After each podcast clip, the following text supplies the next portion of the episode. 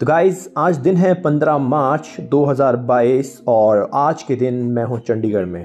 और यहाँ पे बहुत ही ज़्यादा गर्मी हो चुकी है लिटरली इतनी ज़्यादा गर्मी कि मुझे लगता है जितनी हिमाचल में आपके नॉर्मल डेज़ मतलब पीक आवर्स में या पीक मंथ्स में मतलब जुलाई, अगस्त में जितनी ज़्यादा गर्मी होती है, उतनी गर्मी चंडीगढ़ में मार्च के महीने मतलब पंद्रह मार्च आज की डेट में ही हो रही है भाई। बहुत बहुत बुरा हाल है चंडीगढ़ का यार। रहना बहुत ज़्यादा मुश्किल हो जाएगा अगर ऐसा ही चलता रहा तो।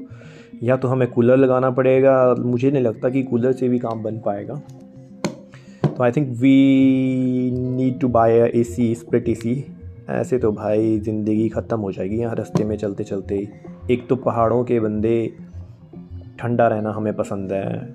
कूल बंदे हॉट वेदर हमें कहाँ सूट करेगा यार।